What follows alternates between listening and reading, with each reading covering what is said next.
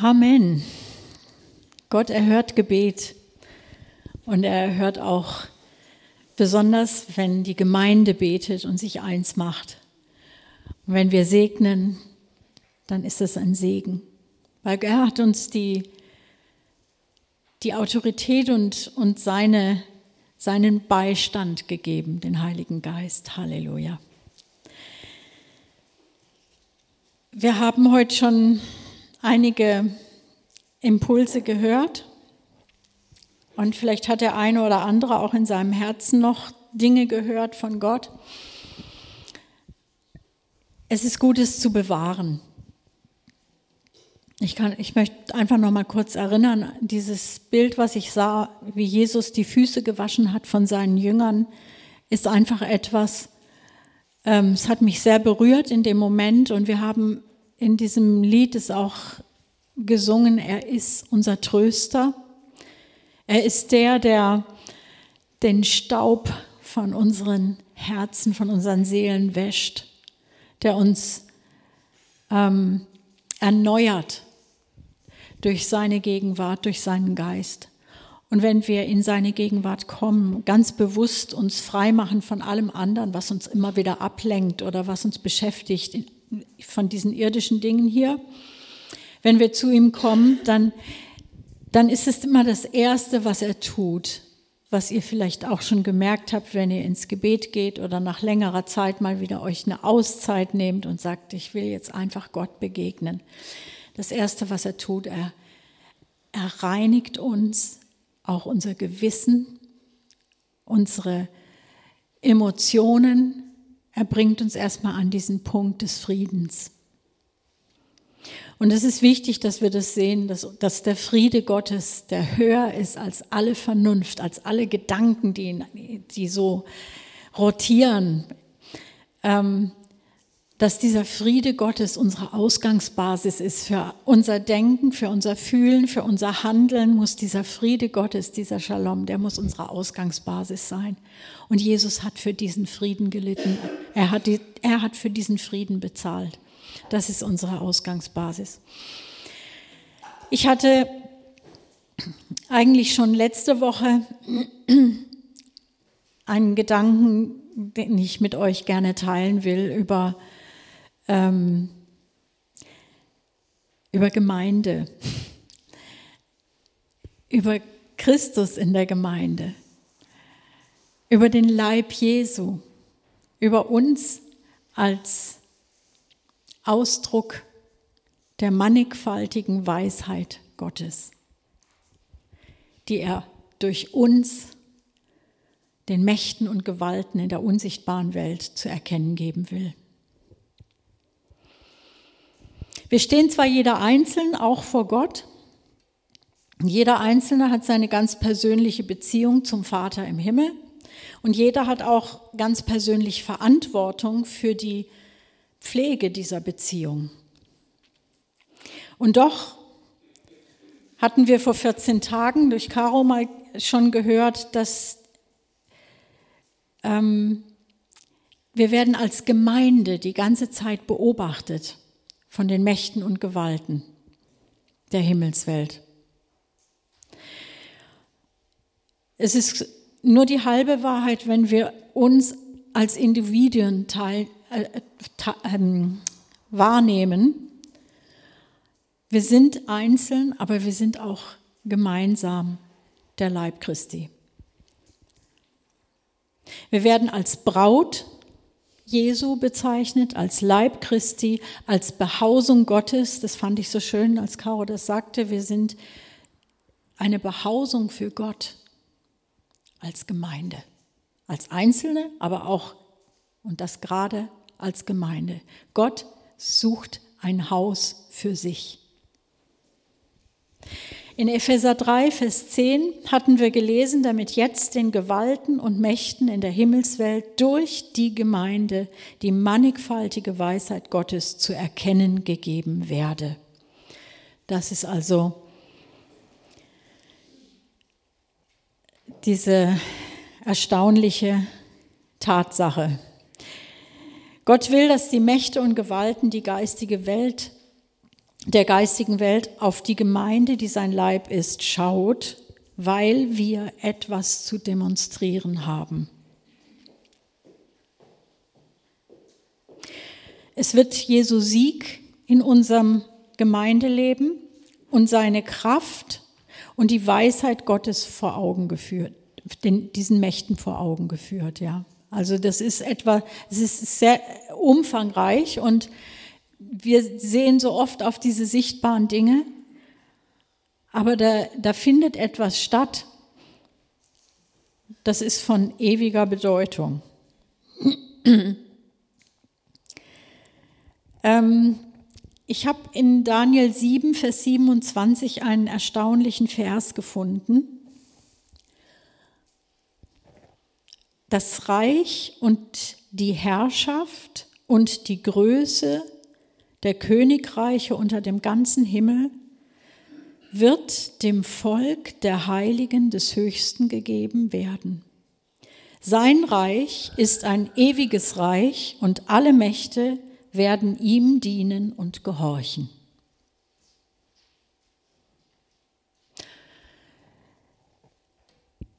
Also ich glaube, dass das bezieht sich auf Gottes Reich, auf das, was wir jetzt hier heute kennen und erleben. Und es ist ganz wichtig, dass wir diese Realität nicht nur ab und zu mal bemerken, so ganz hin und wieder, sondern dass sie zur, zur Grundlage, zu diesem Boden wird, auf dem wir stehen, der unsere Planungen, der unser Denken bestimmen sollte, dass wir das Reich Gottes auf Erden repräsentieren und auch die Verheißung, die Gott gegeben hat. Hier schon im Alten Testament war das schon seine Absicht. Es war seine Absicht, dem Volk der Heiligen des Höchsten Reich und Herrschaft und Größe zu geben. Und dass die Mächte, die uns jetzt zu schaffen machen, dass sie dem Reich Gottes dienen müssen. Im tausendjährigen Friedensreich, da werden wir das dann physisch tatsächlich sehen. Jetzt müssen wir damit leben, dass es noch verborgen ist. Du bist ein Teil von diesem Reich Gottes. Du bist so lebendig, so, so lebendig, wie du hier im Sichtbaren bist und dich wahrnimmst. So bist du aber doch ein Bürger des Himmels, eine Behausung für den ewigen Gott. Und zwar du als Einzelner aber noch viel mehr in der Gemeinschaft der Heiligen. Was für eine faszinierende Perspektive. Also mein Denken und mein Wahrnehmen, das wird doch verändert durch diese Perspektive, wenn ich das sehe, ja, wenn ich sehe, dass ich ähm, zum eigentlichen Bürger von einer, von einer anderen Welt bin, zuerst und für immer. Das hier ist vorübergehend, das Sichtbare.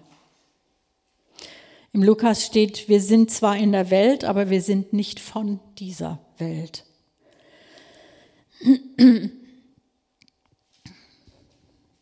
Der aus dem Geist Gottes geborene Mensch sieht zunächst aus wie jeder andere, doch an seinen Früchten im Leben wird man erkennen, dass er nicht zu dieser Welt gehört.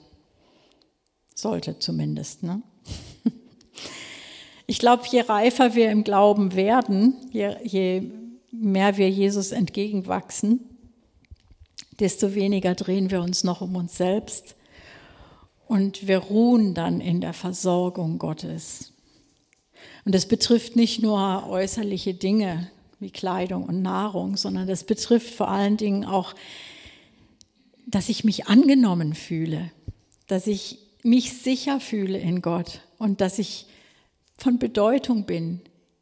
Ich hunger, hungere und dürste dann nicht mehr nach diesen Dingen. Und mein, meine Bemühungen drehen sich nicht mehr um Anerkennung und, und ja, dieses, dieses Sicherheitsbestreben. Ich investiere dann nicht mehr alles, alle meine Mühe, mein Geld, meine Zeit, meine Kraft in diese Dinge, sondern ich, ich ruhe in Gott. Ich ruhe da drin, dass ich das habe. Das sollte unser Fokus sein.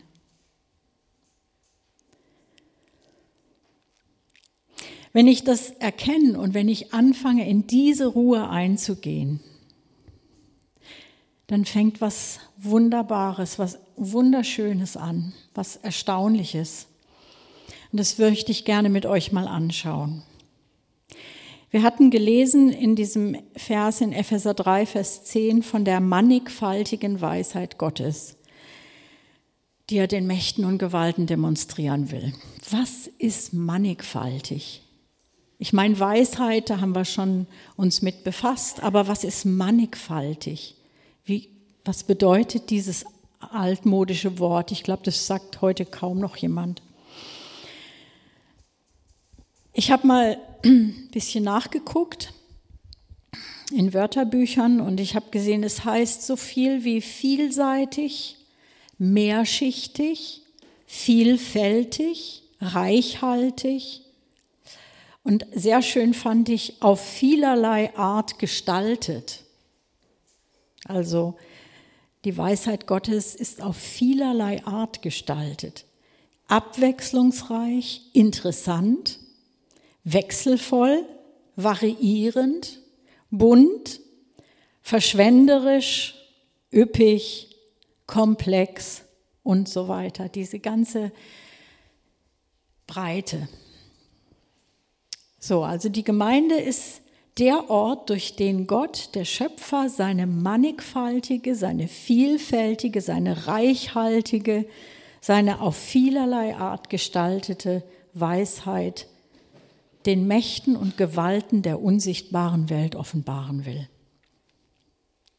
Und dabei fiel mir auf, dass wir ja gerade auch in einer Zeit leben, in der Vielfalt fast vergöttert wird. Ob es die Artenvielfalt ist, die sogenannte Biodiversität in der bedrohten Natur, oder ob es die angebliche Gendervielfalt ist, die sogenannte Geschlechterdiversität, wird als sehr erstrebenswert dargestellt. Und bei dem allen sehnt sich doch der Mensch eigentlich nach einem ganz bestimmten. Das alles ist doch ein Ausdruck von einer ganz großen Sehnsucht. Und zwar, wir möchten als Menschen einen Platz im großen Ganzen haben. Dazugehören mit unseren seltsamen Eigenarten, auch mit Ecken und Kanten. Wir spüren eigentlich, dass jeder wichtig sein sollte. Und dass jeder von uns eigentlich was zum Ganzen beitragen können sollte, ja. Das ist, ich spreche jetzt nicht von uns Christen, sondern von uns Menschen im Allgemeinen. Jeder hat so in sich dieses Gerechtigkeitsempfinden oder diesen Wunsch, jeder von uns ist doch von Bedeutung, sollte zumindest sein, ja.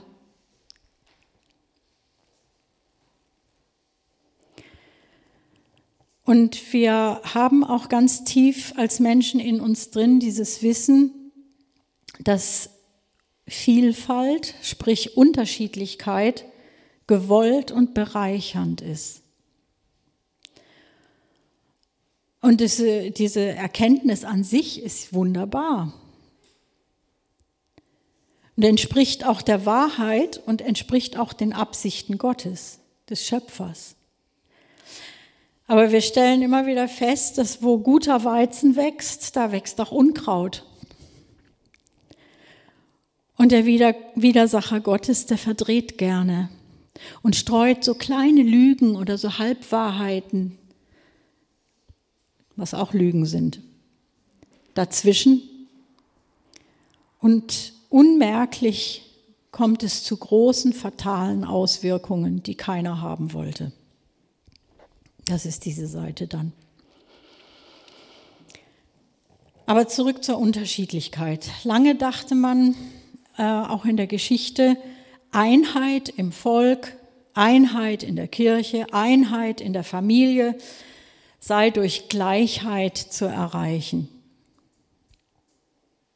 Ja, das haben wir in vielen Ideologien. Gleichmacherei. Kein individueller Mensch zu sein, sondern uniformiert zu sein. Aber inzwischen sind wir ähm, in unserem westlichen Denken zumindest so an diesen Punkt gekommen, dass gerade Verschiedenheit Bereicherung sein sollte und bedeutet.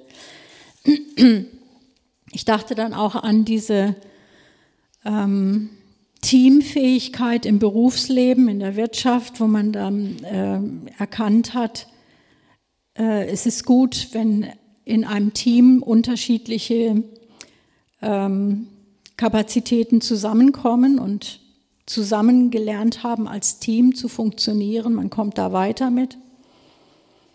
Die neue Devise heißt, sei Teil von etwas Größerem, ohne deine Individualität zu verlieren. Und ich sage euch was, der Grundgedanke, die Grundidee kommt eigentlich vom Schöpfer. Das ist nicht auf dem Mist der Menschen gewachsen. Das ist Gottes Sehnsucht, die er in unsere Herzen gelegt hat.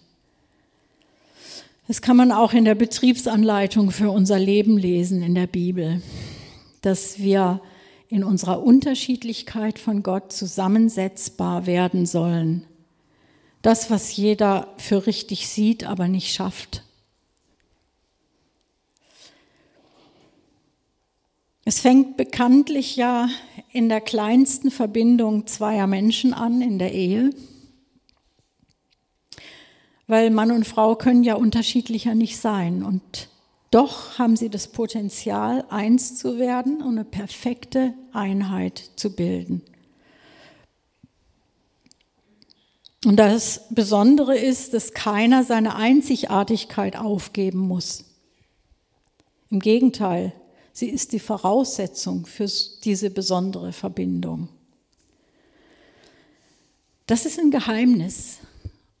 Ich glaube, das ist etwas, was in der Schöpfung Gottes wirklich auch ihn widerspiegelt und von, von ihm Zeugnis gibt. Mir kam dieser dieser Untertitel von der neuen Serie The Chosen, dieser neueste Jesus-Film, äh, in den Sinn. Dieser Untertitel heißt Gewöhn dich an anders. Und auch da spricht es mich wieder an, dass die Sehnsucht des Menschen ist, ähm, wir lieben das Interessante, das Neue, das andere.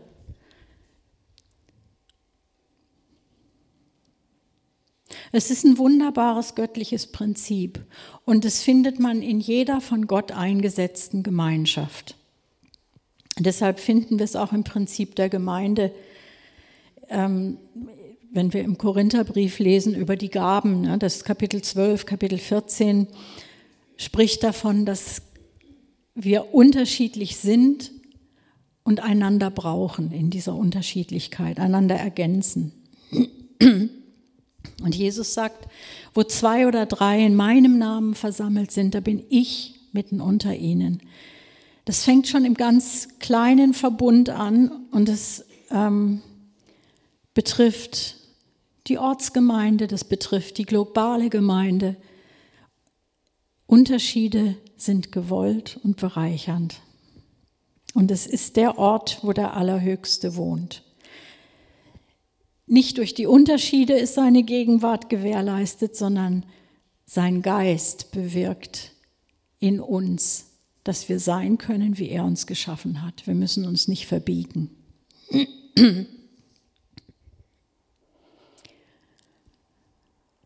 Und die Gemeinde ist also der Ort, an dem Gott selbst mit seinem reichen Wesen zu Hause ist. Und das werden wir dann auch, auch zum Ausdruck bringen. Und dann wird mich aber auch die Andersartigkeit von, von meinen Geschwistern nicht irritieren oder ähm, Konkurrenz darstellen oder ich, ich höre auf, mich dann zu vergleichen. Wir müssen uns nicht anpassen aneinander. Das ist nicht der Weg, sondern der Weg ist, dass wir in unserer Unterschiedlichkeit den Reichtum Gottes entdecken.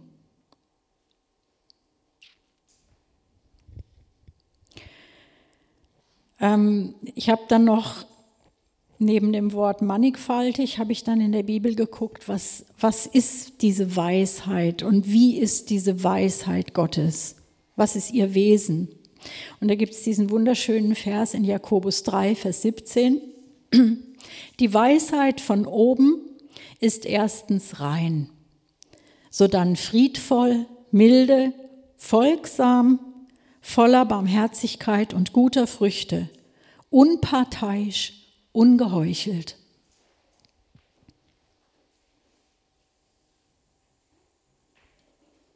Und diese friedvolle und milde Weisheit, voller Barmherzigkeit und Demut, die soll durch uns, jeden Einzelnen und durch den gesamten Leib gezeigt werden. Das gefällt Gott.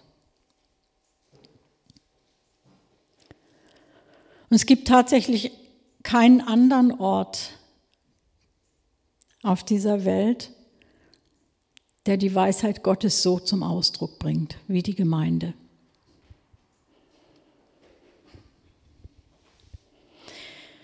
Ich finde es gerade sehr spannend, in was für einer Phase und Situation wir wieder mal sind als Gemeinde sodass die Beschränkungen der Corona-Krise aufgehoben werden und nach zwei Jahren wir endlich hier wieder zusammenkommen dürfen. Und dass wir auch als Gemeinde in dieser Phase sind, wo wir Hauskreise bilden, ganz neu. Vielleicht denkt der eine oder andere, ach, Hauskreis, wozu? Vielleicht nicht so in seinem Fokus. Aber ich denke mal, wir haben äh, in der Vergangenheit das Reden Gottes gehabt, gerade auch mit diesem Vers aus Jesaja 54, Vers 2 ist es, glaube ich.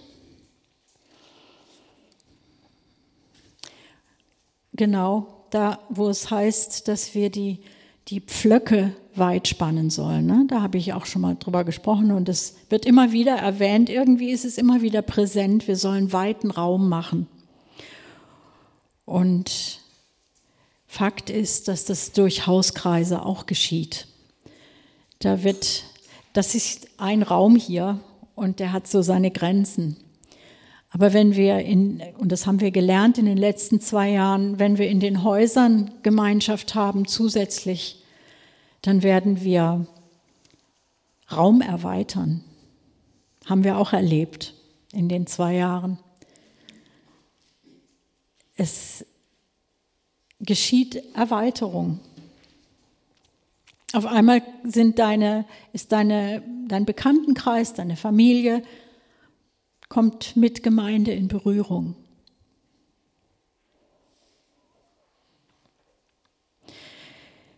Wir wollen eben ja auch Ende April dann unsere nach zwei Jahren endlich wieder Gemeindeversammlung haben, wo wir uns alle, die zur Gemeinde gehören, treffen und ganz neu eben uns leiten lassen von Gott, wie, wie die einzelnen Hausgruppen entstehen und wer mit wem eine neue, einen neuen Hauskreis bildet. Und außerdem wollen wir die Geschwister aufnehmen, segnen, aufnehmen, ganz offiziell, die in den letzten zwei Jahren entweder zum Glauben kamen oder einfach in, in, in diese ähm, verbindliche Gemeinschaft eintreten wollen und sagen, wir wollen zu dieser Gemeinde als Mitglieder gehören. Ich möchte noch mal über diese Hauskreise nachdenken mit euch. Das sind kleine Gemeinschaften, familiäre Gruppen. nicht jeden Sonntag eine neue Zusammensetzung. Ja, das hatten wir jetzt zwei Jahre, dass man immer mal bei hier war, dann war man dort. Das ist schön. Und man bekommt einen Blick für Geschwister, die man vielleicht so gar nicht im Fokus hatte. Aber es sollte auch eine kleine, kleine eingeschweißte Teams geben. Geschwister, die miteinander Leben teilen. Was nicht einfach ist, ist, dass wir so unterschiedlich sind. Und das ist nicht nur die unterschiedliche Begabung oder die unterschiedlichen ähm, Charaktereigenschaften, sondern das ist auch das natürliche Alter. Ja, wir haben, wir haben tatsächlich Omas und Opas und wir haben Teenager und alles, was dazwischen liegt. Ich fand das echt süß, Mechthild, wie du heute Morgen mit den großen Kindern geredet hast. Es ist einfach, wir sind verschiedene Generationen, ja, aber das macht nichts. Das ist gewollt. Gott hat uns so geschaffen, dass wir uns entwickeln. Und jede er hat das nie so gewollt, dass man sich sortiert und nur die Gleichaltrigen unter sich bleiben. Das versucht die Welt zwar, um da irgendwie Ruhe reinzukriegen, aber in der Gemeinde sollte das nicht so sein. Jeder so unter sich, unter seinesgleichen. Nein, wir wollen, dass die Unterschiedlichen sich begegnen Kontakt haben miteinander, Gemeinschaft haben, einander lernen zu ertragen. Das ist ganz wichtig. Und da muss ich mich selber überprüfen. Jakobus warnt ja auch davor in seinem Brief. Ähm, sehe ich noch den sozialen Status des anderen oder seine Bildung? Ist mir noch das finanzielle Niveau, auf dem der andere lebt, wichtig? Suche ich mir Freunde in der Gemeinde, die möglichst viele gemeinsame Interessen und Hobbys mit mir haben? Suche ich als Familie mit Kindern möglichst nur Kontakt mit anderen Familien, deren Kinder gleich alt sind? Das passt besser. Oder die Singles unter uns, gibt ja auch einige, Sucht ihr andere Singles und habt keine Lust auf den Stress, den kleine Kinder machen? Oder wir über 60-Jährigen? Können wir noch uns die Gedankengänge der 20-Jährigen anhören und darauf einlassen? Oder ist uns das zu mühsam geworden? Oder ihr Teenager? Könnte es sein, dass ihr so ein mulmiges Gefühl bekommt, wenn jemand über 30 mit euch was unternehmen will? Lasst uns mal träumen. Lasst uns es mal wagen, diese Dinge an uns ranzulassen. Ich merke, ihr seid angesprochen von, dieser, von, dieser, von diesen Gedanken. Aber warum sollten wir solche Barrieren haben in unseren Herzen, wenn doch Gott die nicht hat? Und wenn es, die Welt hat diese Barrieren, ja. Das, da hat man diese Clubs und diese Vereine und diese, ja, da sortiert man sich so mit seinesgleichen. Aber man hat dann auch nicht mehr viel Toleranz oder es geht ja um viel mehr als Toleranz. Es geht ja darum, den anderen nicht nur zu ertragen, weil das birgt dieses Wort Toleranz, sondern es geht ja neben dem Ertragen auch darum, den Wert des anderen zu erkennen, diese Wertschätzung zu lernen, wie kostbar der andere in seiner Andersartigkeit ist. Das ist, das ist äh, der Reichtum Gottes. Und es fängt damit an, dass wir einander zuhören, dass wir füreinander beten, dass wir lernen, uns als geistliche Familie zu verstehen. Eltern, junge Erwachsene, Kinder, Großeltern.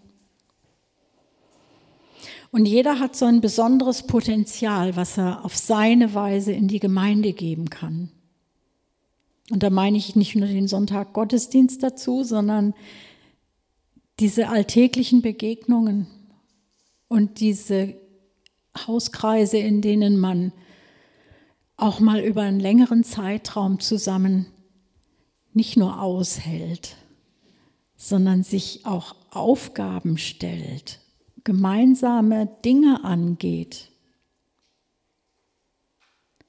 Ganz praktisch. Es kann total spannend und interessant sein.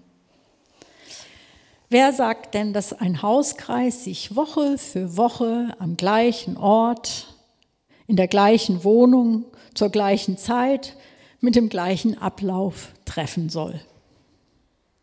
Das muss ja nicht so sein. Wir sollten das mal überdenken, wie das bisher in unserer Erinnerung lief.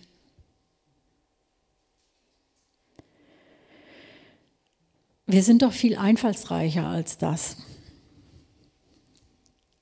Wir haben doch mehr Kreativität, oder? Und ich finde, das hat die letzte Zeit, die letzten zwei Jahre haben das wunderbar gezeigt. Ich bin da Gott total dankbar für.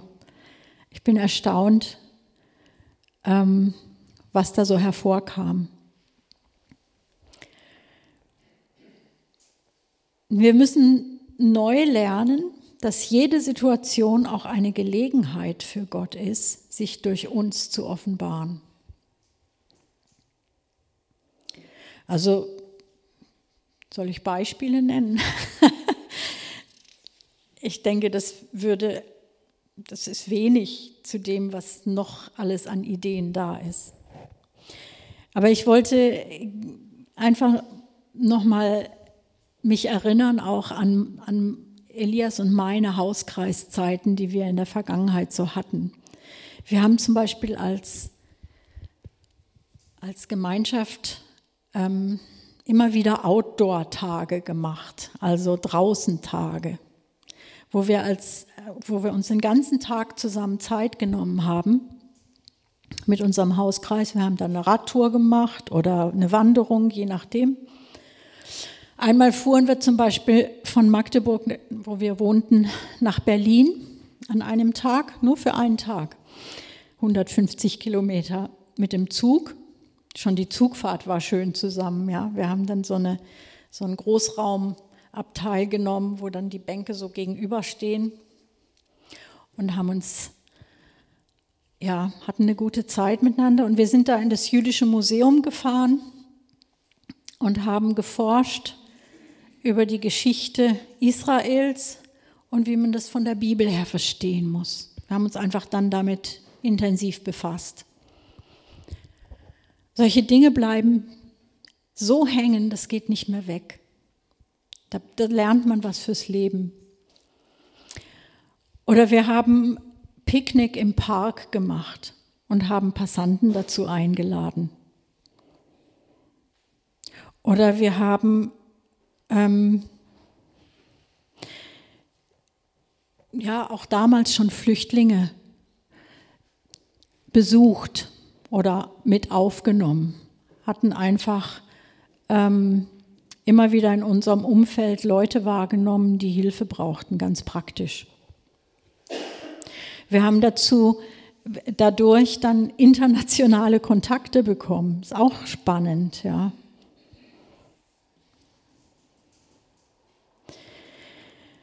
Man kann Kranke besuchen als Hauskreis. Einmal hatten wir in Rheinhausen ein, ähm, eine Aktion in, in dieses Mehrgenerationenhaus und haben, sind da zu den alten Leuten gegangen und haben in der Adventszeit für die gesungen und ihnen einen Impuls gegeben, wo es an Weihnachten eigentlich wirklich drum geht. Solche Dinge. Ihr, ihr wisst wahrscheinlich noch viel mehr Ideen. Aber es ist schön, wenn man sieht, man dreht sich als Hauskreis nicht um, um sich selber, sondern es geht um viel mehr. Es geht darum, Gott darzustellen, reinzutragen in diese sichtbare Welt.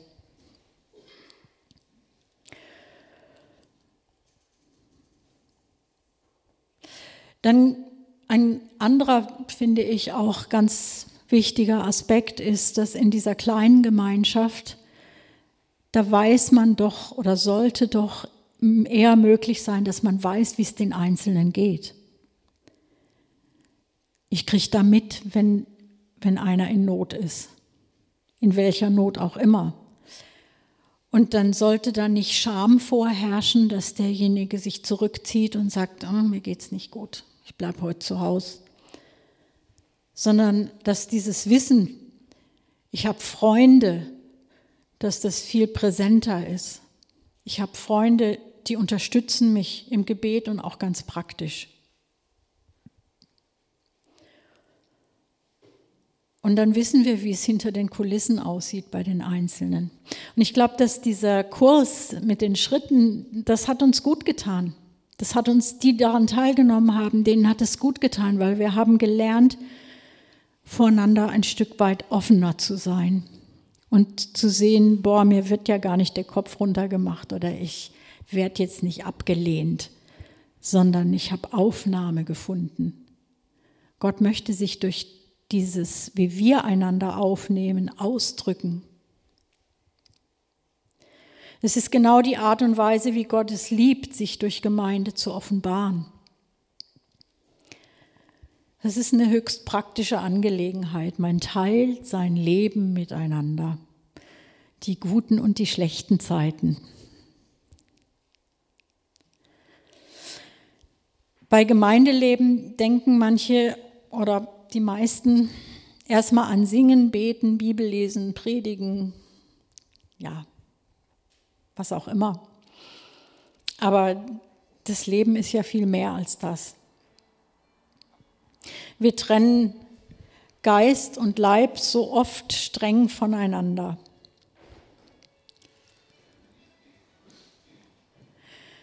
Und doch hat es Gott gefallen, und das, ist, das sollte uns eine echte Ermahnung sein. Gott hat es gefallen, aus seinem ewigen göttlichen Sein runterzusteigen in diese Zeit, in diese Sichtbarkeit, in dieses Vergängliche, in dieses Leibliche, in den menschlichen Körper, der behaftet ist mit Schwachheit,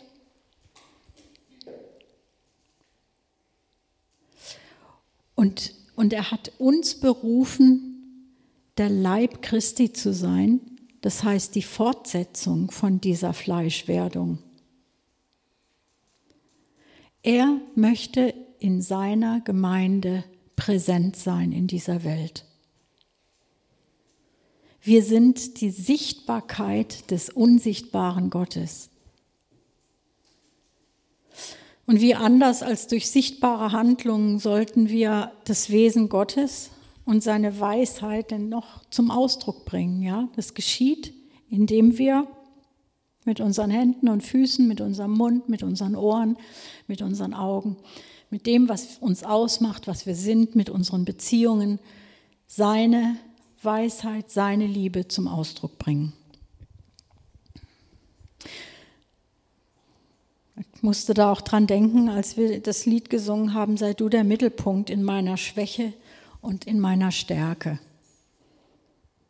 Wenn er der Mittelpunkt ist in meinem Leben, dann dient auch meine Schwäche dazu, ihn zu offenbaren. Das sollte ich nicht unterschätzen. Und Mechthild hat mich kürzlich erinnert an den Vers aus 2. Korinther 2, Vers 15. Denn wir sind ein Wohlgeruch Christi für Gott unter denen, die errettet werden und unter denen, die verloren gehen. Wir sind ein Wohlgeruch Christi. Das heißt, das macht man nicht, sondern das ist man. Du bist präsent und es riecht danach, dass Gott da ist. Ich finde das stark, wie das ausgedrückt ist, ja. Ein Geruch ist einfach etwas Präsentes. Du kannst ihm nicht ausweichen. Der ist da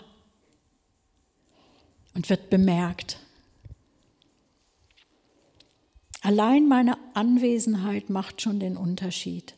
Wenn wir im Geist leben, riecht man förmlich schon Christus an uns. ein Wohlgeruch. Und wenn wir im Geist leben wollen, wenn das unsere Sehnsucht ist, unser Wunsch, dann ist das praktische Gemeindeleben genau das richtige Umfeld, um, dies, um in diesem Leben zu wachsen. Weil wir uns da reiben aneinander, wir versöhnen uns wieder, wir lernen Großzügigkeit, wir lernen Achtsamkeit, wir haben den Genuss des Angenommenseins, aber auch der Korrektur. Und niemand muss einsam sein in der Gemeinde. Aber niemand sollte auch den anderen bevormunden. Ein gutes Gemeindeleben erkennt man an innigen Beziehungen und an der wachsenden Mündigkeit ihrer Teilnehmer. Also halten wir fest, nirgendwo sonst könnten wir Gemeindeleben besser umsetzen als in kleinen Gruppen, in denen der Einzelne zählt, in denen der Einzelne auffällt und in denen der Einzelne wichtig ist. Und jetzt ist die Zeit, wo jeder Gott suchen sollte und immer wieder fragen sollte, wo sein Platz in solch einer Kleingruppe ist. Die Reifen unter uns, die werden den Heiligen Geist hören. Und die jungen Geschwister, die noch ungeübt sind im Hören, die werden ihn sicher auch ab und zu hören, aber die dürfen sich auch gern den Rat bei den Älteren suchen. Und allein dieser Findungsprozess ist schon eine sehr gute Sache, in der sich der Heilige Geist sehr gern anbietet zu beraten und zu leiten und zu offenbaren. Ich darf Gott fragen, ist das meine Vorliebe vom Natürlichen her, dass ich mit denen gern zusammen wäre? Oder ist es das Reden vom Heiligen Geist, der mich immer wieder auf diese Personen aufmerksam macht? Wir können viel lernen dabei.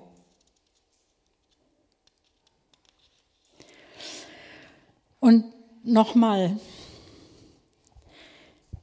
eine geistliche Gemeinschaft ist nicht einfach Friede, Freude, Eierkuchen, ja, so.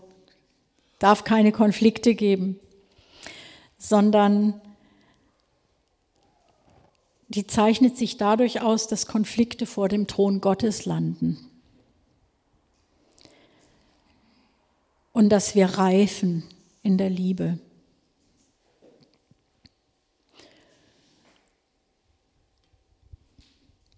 Und dann ist sicher gut in dieser Phase, in dieser Zeit, sich ganz bewusst zu machen, meine menschlichen Sympathien, die hänge ich ans Kreuz.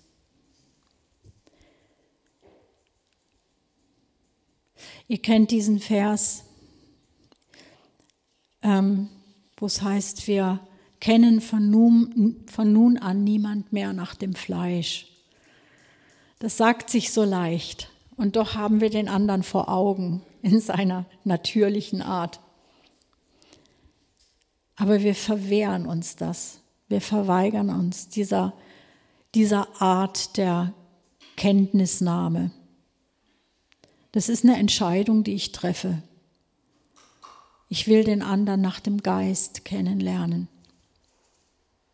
Das ist, eine, das ist die beste Voraussetzung für Gemeinschaft.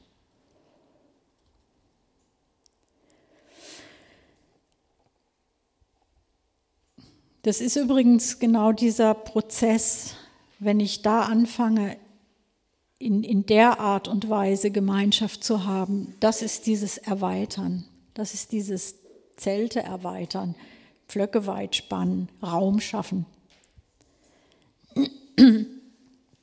Mir kam noch ein sehr schönes Bild ähm, für so eine Kleingruppe und das ist zum Beispiel die Hand, die ja sehr ist eine hochkomplizierte Allianz von, von Gelenken, von Knochen, Gewebe und Nerven.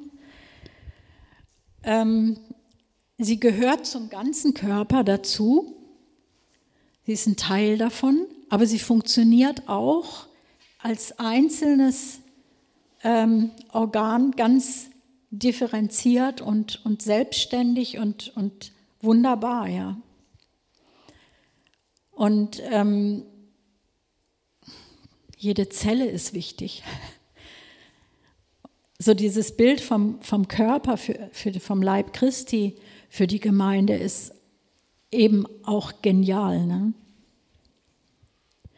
Und man könnte eben die Hand mit so einem Hauskreis ähm, vergleichen. Die Hand dient dem ganzen Körper. Sie dient dem Körper, aber sie dient auch nach außen. Ich kann mit der Hand weggeben. Ich kann mit der Hand Gutes tun, austeilen. Ich kann mit der Hand etwas formen, etwas tragen. Da kommt dann wieder der Arm dazu.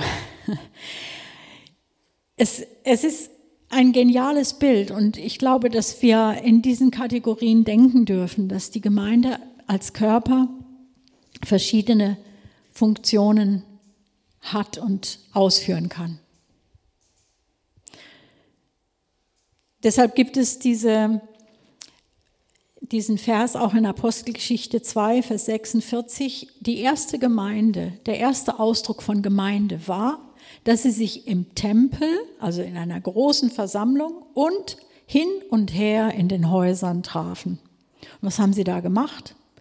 Sie haben da gebetet, sie haben da gegessen, sie haben da die Lehre der Apostel verinnerlicht und sie haben das Mahl miteinander genommen. So dieses Treffen, was wir die letzten, letzte Zeit mehr und mehr kultiviert haben, das ist sehr biblisch. Und ich glaube, Gott hat uns geholfen, diese vielen negativen Erlebnisse und Erfahrungen, die wir vielleicht in Hauskreisen auch schon gemacht haben, der ein oder andere oder auch viele, ähm, dass wir die vergessen dürfen, weil Gott will Neues schaffen. Und er ist dabei. Ich habe noch, zum Abschluss möchte ich noch mit uns die Verse lesen aus Kolosser 2, 18 und 19. Um den Kampfpreis soll euch niemand bringen, der seinen eigenen Willen tut, in scheinbarer Demut und Anbetung der Engel, der auf das eingeht, was er in Visionen gesehen hat, grundlos aufgeblasen von der Gesinnung des Fleisches. Und jetzt kommt's und der nicht festhält das Haupt, von dem aus der ganze Leib durch die Gelenke und Bänder unterstützt und zusammengefügt, das Wachstum Gottes wächst. Das ist unsere Bestimmung, verbunden mit dem Haupt, gelenkt vom Haupt und verbunden durch die Gelenke und Bänder, sodass der ganze Leib, das Wachstum Gottes wächst. Zu seiner Ehre. Amen. Vater, ich danke dir, dass du uns in dieser Weise verbunden hast. Es ist eine Schicksalsgemeinschaft, aber es ist auch eine Herzensgemeinschaft, eine Wunschgemeinschaft. Ich danke dir für diese geistliche Familie. Ich danke dir für diese diese Berufung, die du uns gegeben hast, dass wir deine mannigfaltige Weisheit kundtun, offenbaren, zu erkennen geben. Danke, dass du dich selbst darstellst in der Gemeinde. Ich preise dich dafür. Und Herr, wir möchten lernen, dieser Berufung würdig zu wandeln, würdig zu leben. Vater, ich danke dir für die Zeit, die jetzt vor uns liegt, dass du uns lenken wirst durch deinen Heiligen Geist. Wir wollen uns dir zur Verfügung stellen. Wir wollen offen sein für dein Reden. Wir wollen deine Impulse wahrnehmen, Herr. Und wir wollen miteinander deine Wege finden für unser Leben und ein, ein Wohlgeruch sein in dieser Welt. In Jesus Namen. Amen.